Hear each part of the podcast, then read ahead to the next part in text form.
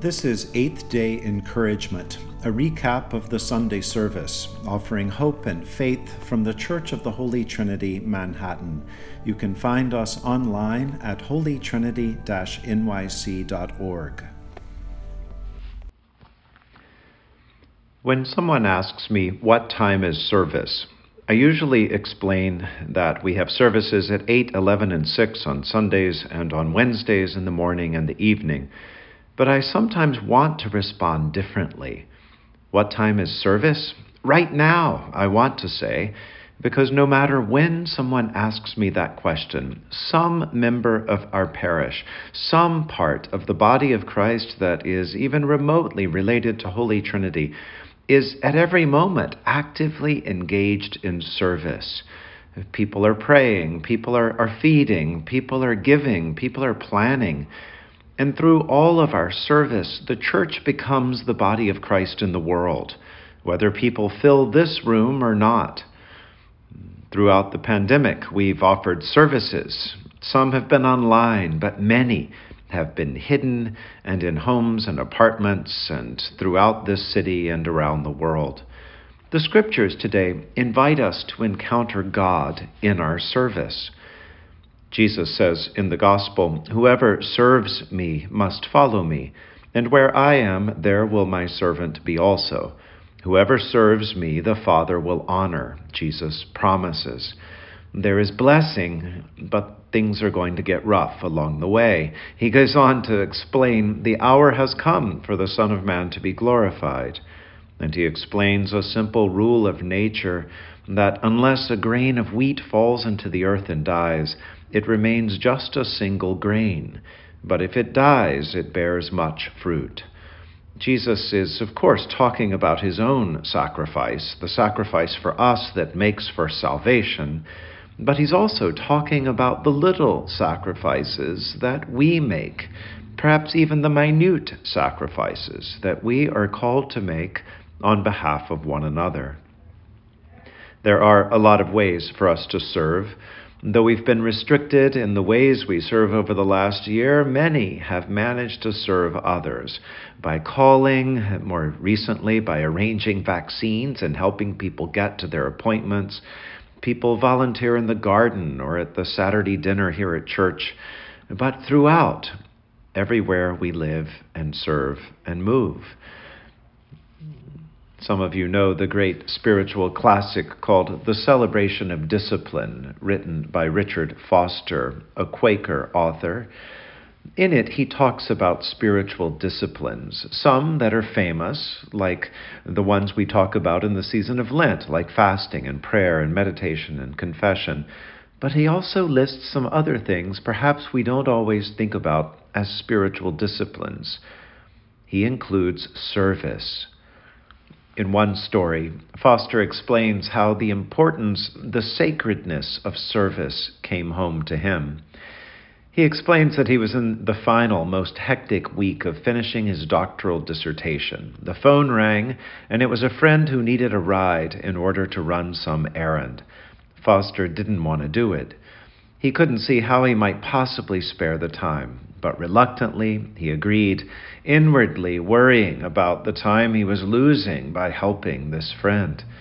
Well, it turned out the friend needed a ride to several places, and so at one, while the friend was in the grocery store, Foster waited in the car and reached onto the back seat and noticed a book that he had brought along there. It turns out it was Dietrich Bonhoeffer's little book, Life Together. Foster opened the book to where he had stopped reading before, and he read these words The service one should perform for another in Christian community is active helpfulness. Bonhoeffer writes This means initially simple assistance in trifling external matters. There is a multitude of these things wherever people live together. Nobody is too good for the meanest service and one who worries about the loss of time is usually taking the importance of his own career too solemnly. Well, Foster got the point the point from Bonhoeffer and the point from God. Our service in small ways matters. In today's Gospel, Jesus says, Unless a grain of wheat falls into the earth and dies, it remains just a single grain.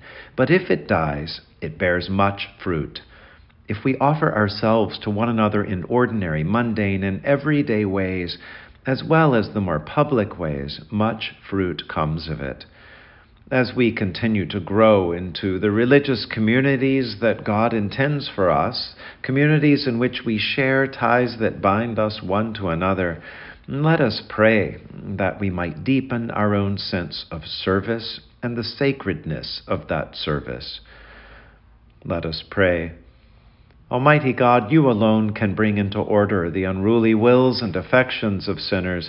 Grant your people grace to love what you command and desire what you promise, that among the swift and varied changes of the world, our hearts may surely there be fixed where true joys are to be found. Through Jesus Christ our Lord, who lives and reigns with you and the Holy Spirit, one God, now and forever. Amen. On Sunday, March 21st, as a prelude to the 11 o'clock a.m. Holy Eucharist, our organist and choir director, Cleve Kirsch, sang verses of Kyrie eleison, alternating them with organ interpretations by Frescobaldi. They come from Frescobaldi's Fiori Musicali.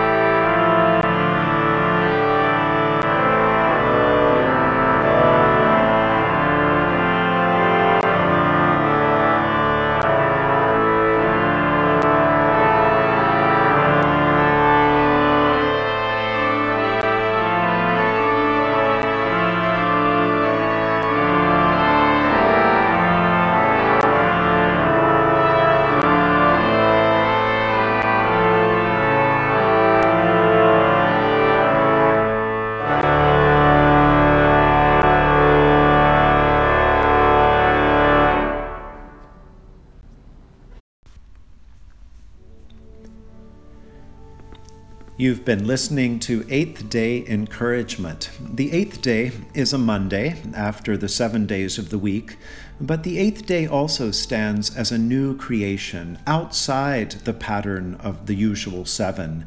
And so the eighth day symbolizes resurrection, hope, and the possibilities for new life. I'm John Bedingfield, the priest and rector at the Church of the Holy Trinity, Manhattan. I hope you'll come and visit us in person one day, but you can also worship with us through Facebook Live, follow us on YouTube, and learn more at holytrinity nyc.org. God bless you this week and always.